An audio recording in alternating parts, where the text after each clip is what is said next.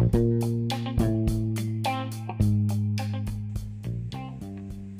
Assalamualaikum dan hai semua kepada pendengar podcast channel Moka Roni. Okey, bertemu lagi kita di episod seterusnya. Untuk kali ini kita akan membincangkan satu topik yang agak interesting, yang agak menarik dan mungkin bermanfaat untuk korang di luar sana, especially orang yang uh, mengalami situasi ataupun uh, pengalaman yang sama mungkin juga berguna dan manfaat kepada pelajar-pelajar di luar sana yang masih keliru, yang masih lagi orang kata mencari jawapan untuk merungkai persoalan yang bersarang di benak fikiran mereka. So, topik hari ini yang akan kita kupas, yang akan kita bincang adalah be- belajar lain, kerja lain. Okay, so actually topik ni sangat dekat di hati aku kerana aku sendiri mengalami benda yang sama, belajar biologi tetapi tak ambil jurusan medik. So end up tak jadi doktor. And then dalam uh, sambung belajar pula ambil engineering, chemical engineering, graduate as chemical engineering but then tak jadi engineer. I end up my life as a banker. So totally different. So kalau orang fikir macam eh tak masuk akal lah kau ni kau belajar lain kenapa kau kerja lain tak ke membazir tak ke sia-sia duit yang kau laburkan belajar 5 tahun tu takkan membazir ilmu yang kau belajar tu takkan membazir tak apply but I have my own reason nak cakap aku menyesal atau tak Ha, yang tu korang kena dengar perkongsian ni sampai habis. Okay. So because everybody got their own uh, justification, uh, their own passion. So I decided to make my own decision. So I decided to be a banker instead of an engineer. Jadi sampai hari ni boleh katakan aku tak menyesal dengan keputusan yang aku buat. Okay. Jadi nak tahu apakah uh, cabaran-cabaran yang terpaksa hadap, nak tahu apakah uh, tips ataupun tricks kalau korang dalam keadaan dilema macam ni. So apa keputusan ataupun uh, direction yang korang harus pilih. Okay, jadi hari ini aku tak kesorangan. Aku akan ditemani oleh salah seorang sahabat blogger ataupun podcaster juga. Dia juga baru ada channel podcast di Spotify iaitu Hasif Borak. Jadi tanpa melengahkan masa, aku nak jemput ataupun nak persilakan kita punya special invited guest today iaitu Hasif Hamshari.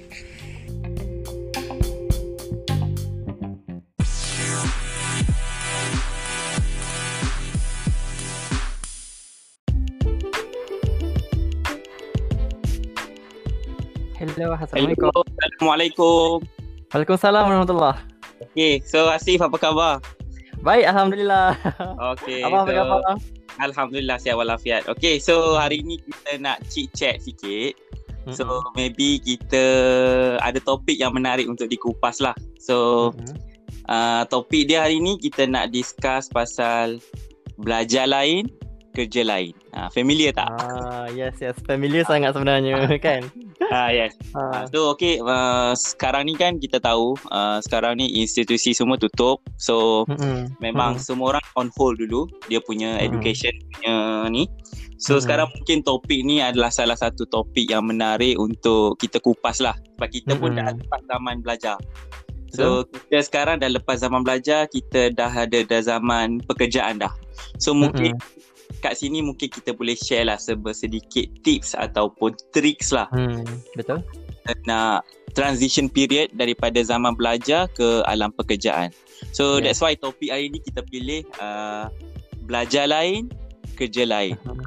So kita nak Mhm. rungkai sama ada is it possible ataupun ah that's all. So mungkin Hasif boleh perkenalkan diri dulu. Uh, mungkin ramai pendengar kat luar sana nak kenal Hasif dengan lebih dekat. So Ah. dulu. Alright, silakan. Okay, hai semua. Nama saya Hasif Hamishari. Uh, so, saya adalah seorang blogger dan juga podcast podcaster sama macam Abang Moka juga. Uh, dan juga YouTuber. Yes, dan sekarang ni uh, saya adalah lulusan uh, apa sarjana muda komunikasi masa kewartawanan daripada UiTM Shah Alam. Okay, itu je kot. Alright. So mungkin uh, kita just throwback lah zaman uh, Mm-mm. belajar Hasif apa yang Hasif belajar and then uh, mungkin mungkin setiap orang mesti ada cita-cita kan betul tak kita Mm-mm. belajar kita bercita-cita nak jadi apa tapi it turn out to be true ataupun ah, betul betul. Okay, ni interesting. Itulah tu.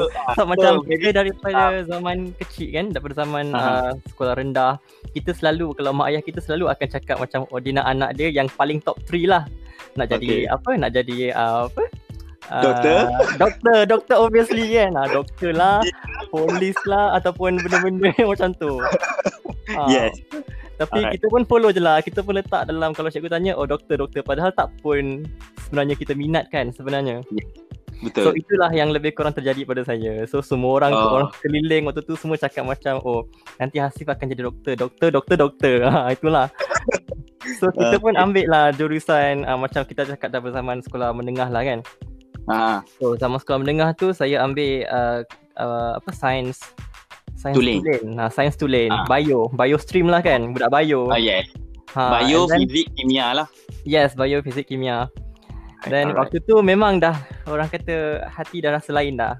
Bukan dah ke arah nak ke doktoran sangat. Ha. yes Sebab waktu kalau abang uh, tahu pun saya waktu sekolah menengah ada terbitkan novel juga kan.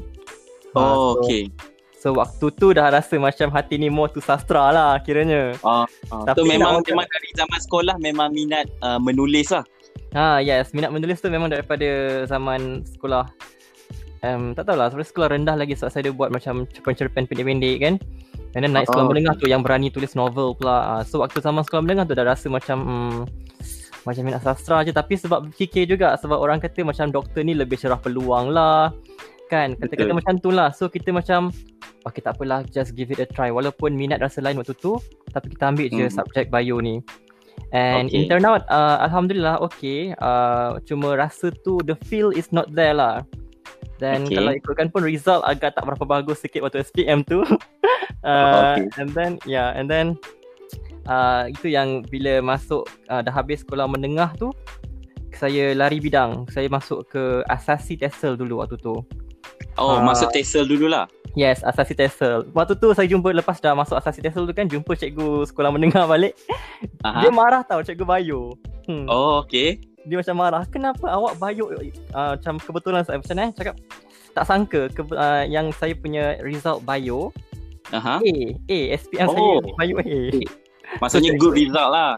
Ha good result untuk bio lah and then tu yang Yes. cikgu bio tu macam Kenapa kau pergi ambil TESOL Kau patutnya ambil apa doktor lagi macam alamak. Yeah. Ha, tapi dah cakap dengan cikgu kan macam not our passion towards Ah. being a doctor.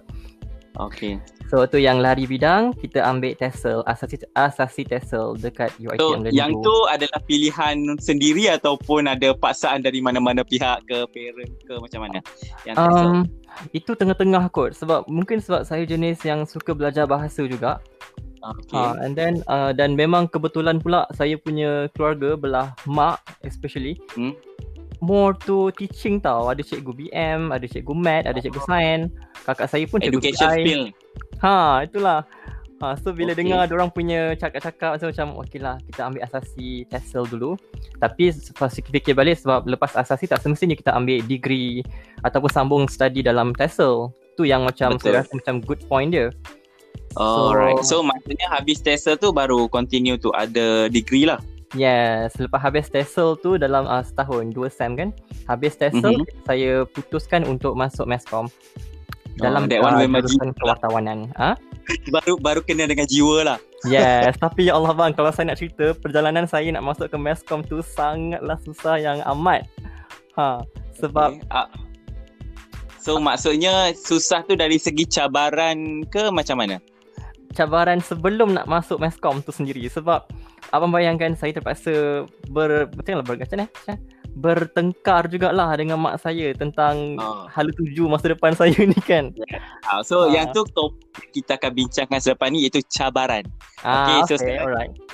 Uh, the the history lah macam mana Hasif punya background daripada student biology mm-hmm. and then move out to pergi ke TESOL linguistic Mm-mm. right and then Mm-mm. daripada TESOL maksudnya yang fokus on education tapi Mm-mm. pergi dekat masscom. So Mm-mm. memang tiga bidang yang agak berbeza lah. Betul tak? Mm-mm. Betul And then betul. Belum belum kita discuss pasal peluang pekerjaan. Ah yang tu Hmm. belum lagi. Yes. So maybe habis degree lepas tu uh, apa hala tuju Hasif? Uh, cita-cita lah at least lepas dapat uh, degree apa yang Hasif plan nak buat lepas dapat degree actually. And then apa yang reality yang Hasif dapat? Maybe boleh share Ah, dekat. okay. Okay, sebenarnya bila saya ambil course Masscom ni, saya dah terbayang dah. Okay, saya nak jadi wartawan jenayah. ha, apa apa gelak kan? Oh my god. Oh my god. Ha, Ini rare. Ini saya nak macam jadi wartawan jenayah sebab saya rasa macam eh, thrilling gila tengok wartawan kejar orang jahat pergi sama-sama serbuan dengan polis apa semua kan. Macam 99 lah lebih kurang. Ha. Yes, Cuma criminal death saya lah. more Ah, criminal decks. Cuma saya more towards writing lah macam belakang tabir bukanlah depan TV sangat. Okay, Right. alright. Uh, and then itulah saya mula-mula nak jadi wartawan uh, jenayah and then tiba-tiba uh, sebab saya pun waktu sekolah waktu dah degree tu saya dah aktif dengan blogging. Okay. So saya pun ada blog-blog tentang travel juga kan. Betul. So saya kenal kawan-kawan dalam bidang travel. So bila saya nak buat internship tu lah saya gunakan kontak saya and then kerja dalam uh, kerja sebagai wartawan pelancongan Mhm. waktu intern tu sampailah sekarang sekarang dah kerja permanent sebagai wartawan pelancongan. Still lagi penulis uh, untuk uh, pelancongan lah, right? Yes. Okay. So maksudnya adalah juga daripada degree Masscom tu boleh Mhm. apply dekat pekerjaan sekarang betul tak? Ah yes yes. Alright. So lah. back to the yang hot topic just now iaitu cabaran. Mm-mm. Ha, yang ni Mm-mm. cabaran because kita bila kita belajar something else orang dah expect orang dah put expectation untuk kita jadi Yeah. something. Betul tak? Mm-mm, betul Ah, betul. Especially dari parents. Contoh parents kena kita jadi doktor, so dia letak Mm-mm. aim kita jadi uh, doktor. Tapi Mm, once betul. kita turn down dia punya expectation, mungkin hancurkan sikit lah hati dia orang, betul tak? And Hmm, then betul betul. uh, antara cabaran lain lagi mungkin stigma masyarakat sekeliling lah.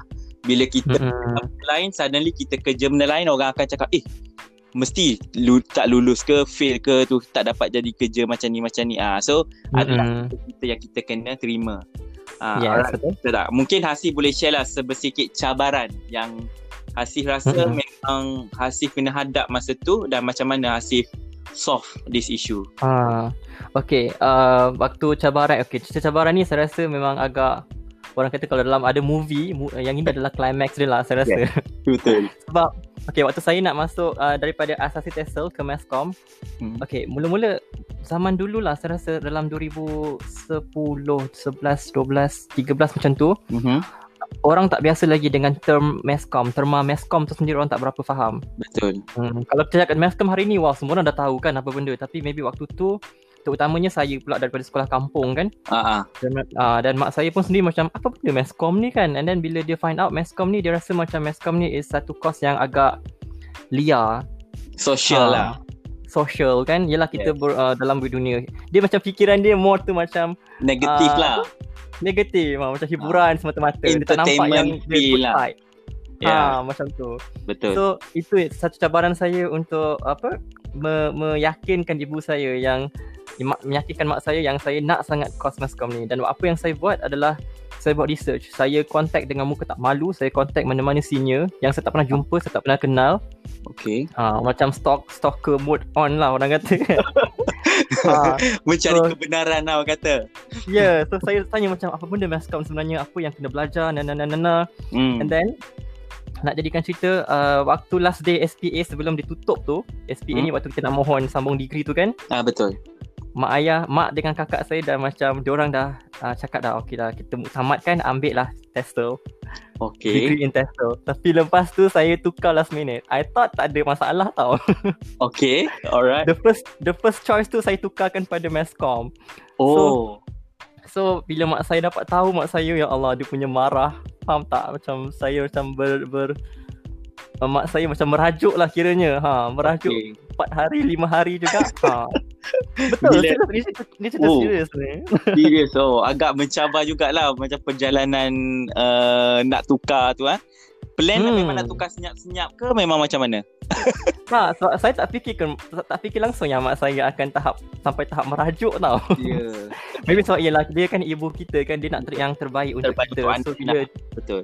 ha so bila kita tukar dengan sewenang-wenang bukanlah sewenang-wenangnya tapi dengan mengejut dia rasa Hmm. macam dia pun terkejut macam eh kenapa tukar macam tu. Ah, so bila Padahal- dapat tawaran ah. tu dia macam terkejut lah because Hmm. kita still continue dalam TESOL tapi turns out jadi Mm-mm. ambil com. Itulah tapi Ah. Itulah tapi uh, saya cara saya baikkan hubungan saya dengan mak saya yang tengah merajuk tu Aha. saya saya uh, satunya saya try pujuk macam biasa pujuk But kalau kita pujuk dia waktu dia tengah cool down tengah ketawa-ketawa kan nah, macam Ah. tu lah and then Oh. another one is mak mak saya sendiri dia cuba bila dia dalam fasa dia merajuk tu sebenarnya dia cuba tanya dengan kawan-kawan dia sebab mak saya pembantu makmal So Okay. dia ada banyak ada banyak kawan-kawan cikgu kan. So bila Hmm. dia borak-borak dengan cikgu-cikgu ni, dia dapatkan pandangan mascom ni macam mana and then tentang uh, minat anak tak boleh dipaksa macam tu. Hmm. So bila mak saya dah dengar dah, dan dapat nasihat-nasihat daripada kawan-kawan dia ni lah yang dia rasa macam tak apalah Hangah, mak reda Okay. tapi yang penting mak nak uh, four four flat setiap sem. Oh, Oh, itu dia punya janji dia. syarat Itu Ah itu syarat dia. Okay. So Yes. oh, maksudnya moral of the story kita still kena bincang dengan parents kita lah. What- Yes. Ambil ambil orang kata dia punya blessing tu kan. Yes, kita kena justify apa yang kita nak. At least Mm-mm. kita dapatkan restu dia orang lah betul tak? Yes, betul betul. Restu tu sangat penting. Yes, betul. Alright, so rasanya harapan keluarga tu salah satu challenge lah yang untuk kita hadap bila kita nak Mm-mm. uban especially dari bidang yang kita suka Mm-mm. dengan bidang yang orang lain expect lah actually. So Mm-mm. dari segi pekerjaan macam mana? Uh, mudah tak nak adapt? Maksudnya dari Mescom kepada uh, wartawan uh, uh, penulis uh, untuk travel. Adakah susah nak adapt macam mana? Okay, uh, saya rasa itulah saya rasa semua benda ni sangat berkait rapat tau. Even sebenarnya pada orang lain sekalipun kalau berlainan bidang, kita boleh cari satu titik kesama persamaan antara setiap bidang yang lainan tu sendiri. Betul tak? Betul, Ha. betul. Contohnya macam saya waktu saya ambil uh, contohlah kita belajar daripada uh, SPM tu bio kan. And then lepas tu saya ambil English uh, teaching English as secondary language. Uh-huh. And then bila saya masuk dalam Mescom dan keluar sebagai wartawan, saya dapat informasi tentang uh, bahasa Inggeris yang betul sebab sekarang ni pun saya adalah skills, betul tak? ha betul writing skill. skill, Yeah. grammar. So kita macam dah Hmm. satu sisi lain yang Hmm. kita ada base. So maksudnya bila Yes. kita uh, try something new, so kita boleh adapt benda tu dan implement lah. Hmm, betul actually betul. Ada satu advantage jugalah actually bila kita expose tu banyak benda. So maksudnya pengalaman banyak, bukan tertumpu Yes. benda saja. So Yes. rasanya tu advantage lah. Hmm, betul. Hmm. Hmm. So apa lagi lah nak share dekat sini mungkin uh, nasihat lah nasihat kepada uh, Mm-mm. especially yang still student sekarang dia ada antara mereka yang terpaksa follow apa yang Mm-mm. parents nak. Contoh parents nak dia jadi doktor. So you Mm-mm. must learn how to be a doctor. Pergi masuk medik ke apa. Ada juga Hmm. kata you kena jadi engineer. Pergi ambil engineering. Tapi Ah. Ada some students dia terpaksa ambil tapi dia punya minat tu dah tak ada actually. Hmm, betul. Of parents dia terpaksa ambil. Hmm. Jadi rasanya ramai kat luar sana yang terperangkap dalam situasi macam ni Hmm. masih ada harapan dah untuk diorang belajar sampai habis tapi kerja ikut diorang punya minat. Still ada harapan ke macam mana? Apa nasihat Afif untuk student-student kat luar sana? Oh, okay. Daripada pemerhatian saya lah yang saya rasa, yang saya faham, sekarang ni zaman yang cukup dinamik tau. So, kalau Betul. dalam, dalam bidang pekerjaan, kita nampak ada satu perubahan yang bukan setakat menggunakan akademik semata-mata. Ha, dia akan lihat juga sisi-sisi lain, contohnya uh, kemahiran, ski- skill-skill lain lah. Ah, Soft so- skill. Uh, soft skill semua ni juga penting. So sebenarnya benda ni tak terhad sebenarnya. Depends pada bidang masing-masing. Tapi kalau nak lari bidang pun tak ada masalah. Sebab asalkan yang penting sekarang adalah minat. Betul. Uh, sebab saya ada satu cerita yang saya rasa sangat menarik. Jadi macam mau cerita motivasi lah kan. Cerita Ah, dia boleh lah, tentang tolong cerita lah. ha, mungkin cerita dia, Mungkin cerita Ah. Hasif dapat inspire orang kat luar sana. ah, Mungkin nak buat the decision. Because I think this is the life decision. Bukan keputusan Mm-mm. main-main. Because bisa Betul. menentukan masa depan dia orang. mm-mm, betul. Ya. So maybe Betul. Hasif boleh cerita lah. Tapi ni bukan cerita pasal saya lah. Cuma cerita motivasi lah cerita dia. Ah, boleh lah. Masih Okay. mungkin kita semua boleh ambil iktibar and ah, then yes. the good side of the story lah. Mm-mm. So cerita dia Okay Ha. Pasal perbualan antara uh, Mak dengan anak unta ni Alright. Okay So anak unta ni tanya kat mak dia Kenapa kita ada bonggol dekat badan kita eh ha, So Mak unta ni cakap sebab Sebagai binatang yang Binatang padang pasir kan So Aha. bonggol kita ni adalah untuk menyimpan air Supaya kita boleh bertahan dalam cuaca yang panas melampau So Yes. anak ni pergi tanya Okay fine Kenapa kita ada empat kaki yang panjang dan tapak kaki yang lebar, bulat? So mak dia cakap supaya badan kita jauh daripada tanah yang panas dan kaki tak tenggelam dalam pasir. Ia memang bertujuan untuk memudahkan kita bergerak dekat padang pasir kan? Hmm. So anak anak tanya lagi tak puas hati. Macam mana dengan bulu mata kita yang tebal dan panjang ni? Apa guna dia? Lepas tu mak dia kata supaya mata tak dimasuki pasir. So Ah, anak dia kata, okay, jadi bonggol untuk simpan air, kaki panjang untuk badan jauh daripada tanah, tapak kaki Okay. lebar tadi tu untuk kaki tak mudah tenggelam dalam pasir, dan bulu mata tebal dan panjang supaya tak masuk pasir. Habis tu, apa gunanya sekarang kalau kita dekat dalam zoo? Okay. Alright. Interesting. And Ha, then faham tak? So Faham, maksudnya the moral of the story is kalau kita ada uh, bakat, talent, minat tapi kita tak gunakan dalam tempat yang betul tak ber, what's the point kan? Tak tak berguna lah kita punya kita mensia-siakan bakat ataupun talent dan minat yang kita dah ada. So fikirkan benda ni lah. Macam tu lah. Jangan sia-siakan benda tu. kita kena optimize lah apa yang kita ada. Skills ada, knowledge ada. Yang paling Mm-mm. penting passion lah. Ha, Because- cuma itulah bezanya sekarang sebab yang ini binatang dan maybe zoo Betul. tu tak boleh tak bukan pilihan dia tapi kita Ah. manusia so kita ada pilihan kita sendiri. Betul. So Hmm. kita kena make the right decision lah. Yeah. Ah, Okay. So basically dal- dalam dunia pekerjaan ni actually jurusan apa yang kita ambil, degree apa yang kita dapat is actually is just a ticket untuk Hmm. kita masuk ke alam pekerjaan. Yes. Because dalam pekerjaan dia totally different. Exactly different. Mm-mm. Jadi apa yang kita kena lengkapkan diri kita sebagai seorang graduan sebab Mm-mm. uh, after belajar dengan nak masuk alam pekerjaan ni dia, dia panggil transition period lah. Mm-mm. This one very crucial because kita kita tak ada pengalaman lagi nak kerja macam mana. Kita tak tahu Yeah, lagi apa nak expect dekat dunia reality kat luar sana macam mana. Mm-mm. Tapi nak share dekat sini tiga benda yang paling penting untuk Mm-mm. tak kira dah jurusan apa ke, nak tukar profession ke, nak tukar bidang ke. Tapi tiga benda ni agak penting. The first one is the knowledge lah. Mm-mm. Contoh knowledge Pak Kasif cakap belajar TESA ke, belajar Mm-mm. MESCOM ke, dan kerja Mm-mm. lain tak apa. It's a Mm-mm. knowledge. Yes. So make sure we use the knowledge at the right place at the right time. yes, ah, true. You know very important lah. The second thing is the skills. Macam Hasif cakap tadi, uh, Mm-mm. nak kerja apa pun orang akan pandang other side of the Mm-mm. sorry. Maksudnya dia academic semata-mata.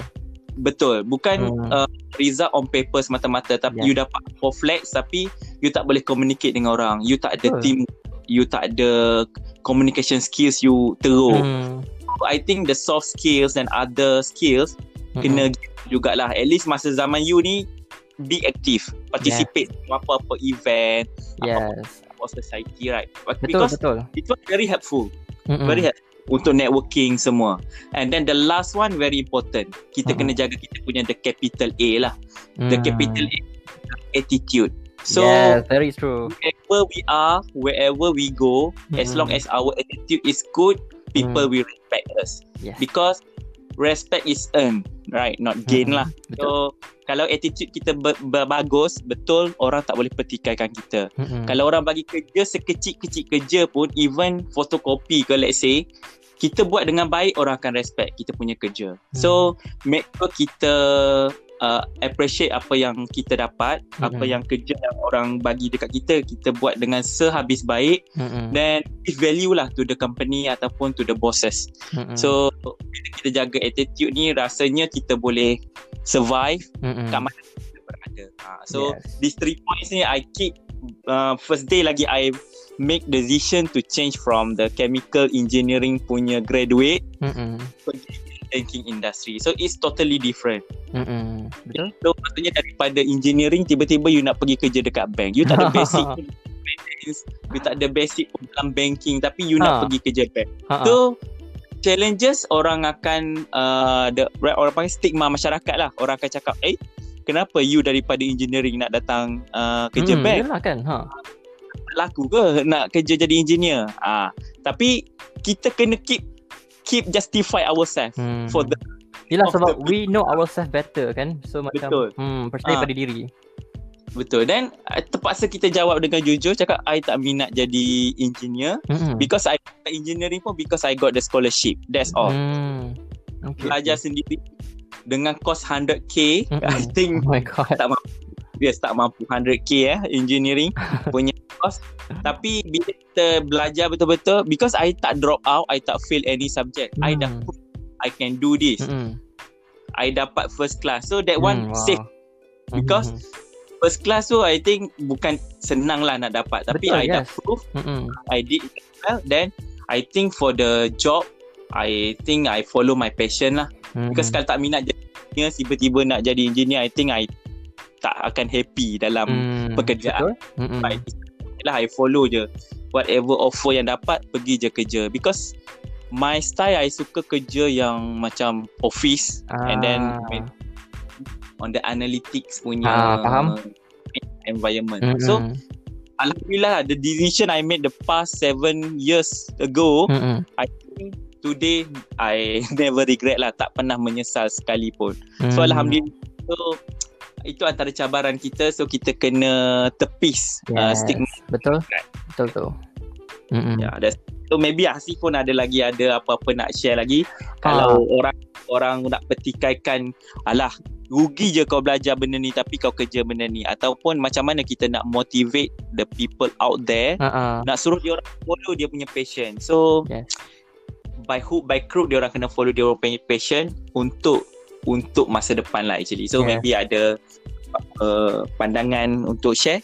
Okay, satu je. Saya rasa macam uh, kalau kita bekerja tanpa minat yang kita macam kerja dipaksa, kita sebenarnya benda tu uh, satu lagi point yang dia tak sihat sebenarnya untuk mental health kita kan.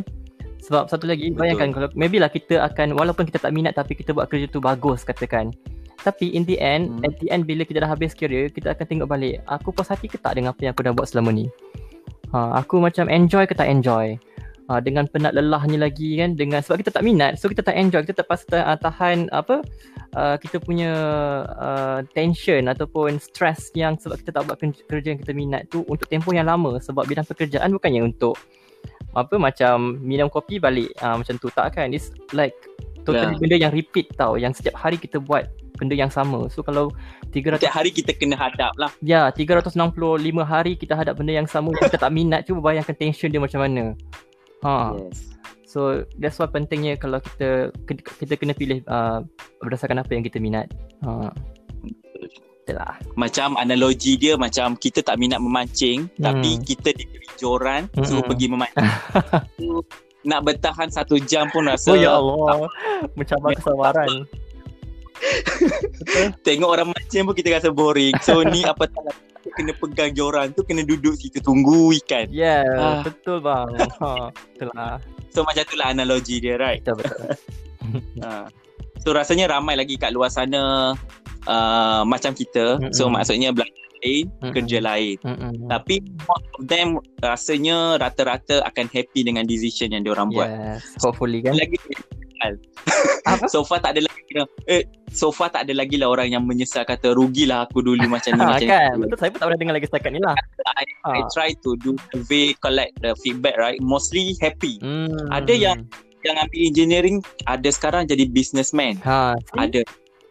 Uh, my junior ambil chemical engineering uh, and then buka ladang Hmm, tanam wow. sayur-sayur. Oh my god, lagi lah tu lari kan. Yes. And then ada juga yang buat business cake semua. Hmm. Uh, so I got a few people yang buat the big decision dalam dia punya life Ah. dalam kerjaya. Hmm. Memang 360 degree lah. Hmm. Decision daripada belajar lain jadi lain. Hmm. Tapi dia orang macam lagi berjaya and then Hmm. dia orang punya life pun lagi happy. Hmm. So- betul. So dari situ kita tahu keputusan yang kita ambil Hmm. memang tak akan menyesal kalau kita follow kita punya minat Betul. ataupun passion. Alright. Yes, yes. Okay, so apa uh, harapan Nasif untuk kejaya sekarang dan mungkin uh, Asif nak tengok macam 3 4 tahun akan datang macam mana Asif nak position mm-hmm. diri Asif dalam industri sekarang? Oh okay. Dalam industri saya masih lagi bertatih. Ha masih lagi baru lah kiranya kan? Tapi saya ada okay. saya ada satu mission yang saya nak nak saya adalah kita punya target. Okay tahun ni aku nak ada ni nak ada ni nak ada ni. Sama macam orang lain lah kot.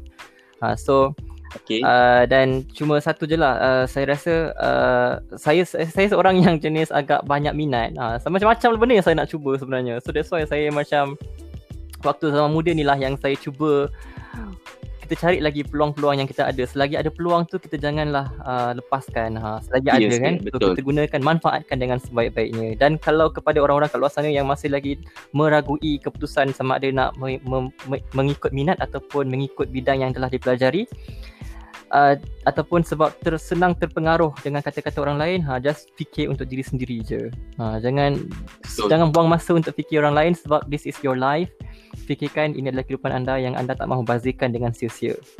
So, betul. Tindaklah dengan sewajarnya. Ha gitu. Yeah. Kadang-kadang kita tak tak sanggup nak nak apa? Nak hadap orang orang keliling cakap kan. So kita terpaksa follow je lah. Ha, Macam tu. Hmm. At the end Kita perang. Betul lah Macam apa yang berlaku hari ni? Sebab macam dulu kan Orang tak tahu Masscom tu apa. Tapi now Orang semua faham dah Masscom tu apa. And it's everywhere. Kita pegang phone tu pun yeah. Apa yang kita borak apa semua It's all about mass communication. So Something yang Betul. orang tak boleh elak dah. Sebenarnya benda tu sangat Sangat sangat penting. Ha, Tapi orang tak sedar pun dulu kan? So ha, yeah. Kita terimalah Yeah. So lagi satu nak share uh, kalau kita dah macam masuk ke dalam pekerjaan tak kira lah kita follow kita punya feel ataupun kita dah change kita punya career hmm. path uh, yang paling penting kita kena letakkan macam matlamat lah hmm. maksudnya kita kita dah masuk kerja at least kita ada short term punya matlamat hmm. dengan long term yes, punya matlamat short term, short term kita dah macam masih cakap hmm. Asif dah macam dah aim nak capai apa this year, mm-hmm. next year nak capai apa. Mm-hmm. It's a good because you dah already already set your punya short term uh, mm-hmm. goals mm-hmm. kan. So kalau masih capai maksudnya dah ada self satisfaction mm-hmm. there. So nak stay pun okay mm-hmm. if you want keep pun okay. Mm-hmm. But then long term you kena tengok your punya uh, macam career path punya progression. Yeah. Uh, macam takkanlah nak duduk takat lama seumur hidup kan. Mm-hmm. Mesti you nak dekat you punya career. Betul? So so that one lah you kena ada one short term, one long yes. term. I think that pun kita dah boleh project project kita punya future mm-hmm. lah. Yeah. Betul. So one of the key points yang I learn from my seven years experience. So at mm, least wow. bila lama dah tu. Macam, macam orang dengar ni macam orang kata okay uh, dah tekad yes I pun nak follow my passion. Mm-hmm. Yes you can. Then you bear in mind mm-hmm. you can master short term dengan long term punya goals. Insyaallah you akan achieve whatever you want in life yeah, lah betul tu yeah. insyaallah. So harap Asif pun berjaya Allah. sukses. Amin amin. Semoga doa yang baik-baik berbalik pada abang juga dan yang mendengar ni. Amin. So follow your passion that's all. Yeah, itu je lah dia punya kesimpulan dia. Yeah. yes betul So apa kata-kata terakhir Asif untuk orang kat luar sana maybe kita recap sikit apa yang kita borakkan hari ini uh, kita discuss tentang apa mm-hmm. belajar lain kerja lain so mm-hmm. harap dalam perkongsian kita kali ini mm-hmm. dapat kita convey message mm-hmm. ataupun kita dapat share something good lah mm-hmm. value added to other peoples out there so maybe kata-kata terakhir Asif untuk pendengar kat luar sana? Um, okay, uh, I think uh, kalau kita nak cari motivasi untuk diri sendiri, nak mencuba benda yang kita tak pernah cuba sebelum ni, berbalik pada diri sendiri dan juga kawan-kawan yang rapat dengan kita. Kita telah dapatkan orang kata moral support. Contohnya macam saya sendiri daripada mak saya kan, betapa payahnya nak dapatkan apa blessing ataupun restu daripada mak tu. So kita borak baik-baik dengan mak kita dan minta pendapat-pendapat orang-orang yang lebih tahu. Jangan jangan dengar orang-orang yang cuba nak menjatuhkan. Kita cuba dengar pandangan orang yang nak meng, meng, apa, meng, membangunkan kita. Ha. Macam tu, memberi kita semangat.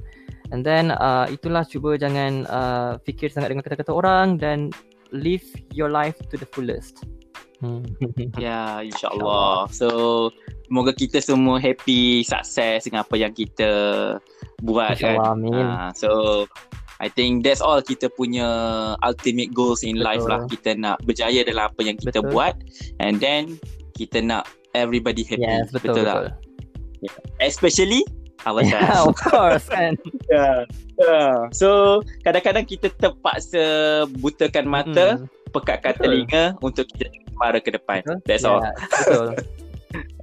Alright. So, terima kasih Hasif atas perkongsian yang agak uh, bermanfaat mm-hmm. ni. So, sebab masing-masing ada cerita masing-masing. Betul, betul. betul tak? And then pengalaman kita pun tak sama. Yeah, betul. betul. Tapi, tapi daripada cerita kita yang kita duk borak-borak ni, apa yang kita share ni, mudah-mudahan mm-hmm. Uh, ia dapat memberi manfaat pada orang kat luar yeah. sana. Kita tak tahu mungkin ada yang sedang dilema betul. sekarang. Eh, betul keputusan yang aku mm-hmm. nak buat. Mungkin orang yang tengah nak merungkai persoalan dalam minda dia, kotak fikiran dia tapi tak jumpa-jumpa jawapan. Mm-hmm. Kalau Google pun tentu dapat bagi penjelasan Betul. yang, yang yang membantu kan. Menep- menepati yes. Ya, membantu. Ya. So at least agak dengan perbualan kita ni, cik-cik kita kali mm-hmm. ni sedikit banyaklah dapat memberi yes, gambaran. InsyaAllah. Itu yang saya harapkan juga sebenarnya. Yes. Dunia realiti pekerjaan uh, sekarang. Ya, yeah, alright. So akhir kata terima kasih banyak-banyak Terima kasih juga Abang Moka sebab mengundang saya untuk oh. apa di episod kali Alright. ni. ya insyaAllah kita bertemu lagi untuk perkongsian yang akan datang. Okay. Alright. Okay. So, bertemu lagi. Bye bye. Assalamualaikum. Assalamualaikum. Bye.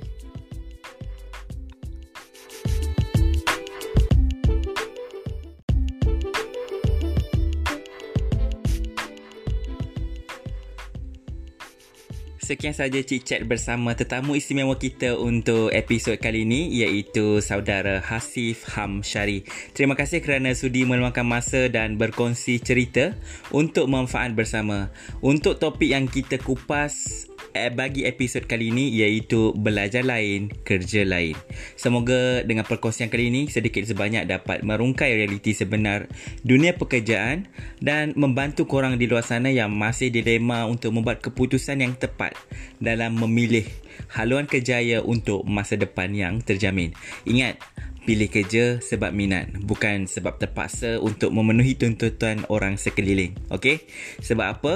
Sebab kita yang kena hadap bukan orang lain. Dan keputusan yang kita buat hari ini akan menentukan siapa kita di masa akan datang. Jadi buatlah pilihan yang bijak. By the way untuk korang kenali Hasif dengan lebih dekat korang boleh follow Hasif Hamshari di Instagram Facebook Twitter ataupun YouTube Korang juga boleh search Hasif Borak di Spotify dan kunjungi blog www.hasifhamshari.com. Sampai bertemu lagi untuk episod akan datang di podcast channel Mokaroni. Jangan lupa klik follow di Spotify. Apa-apa pandangan atau pendapat boleh kirimkan ke email mkahemesh5587 at gmail.com ataupun direct message ke Instagram Pena Berkala. Assalamualaikum dan bye-bye.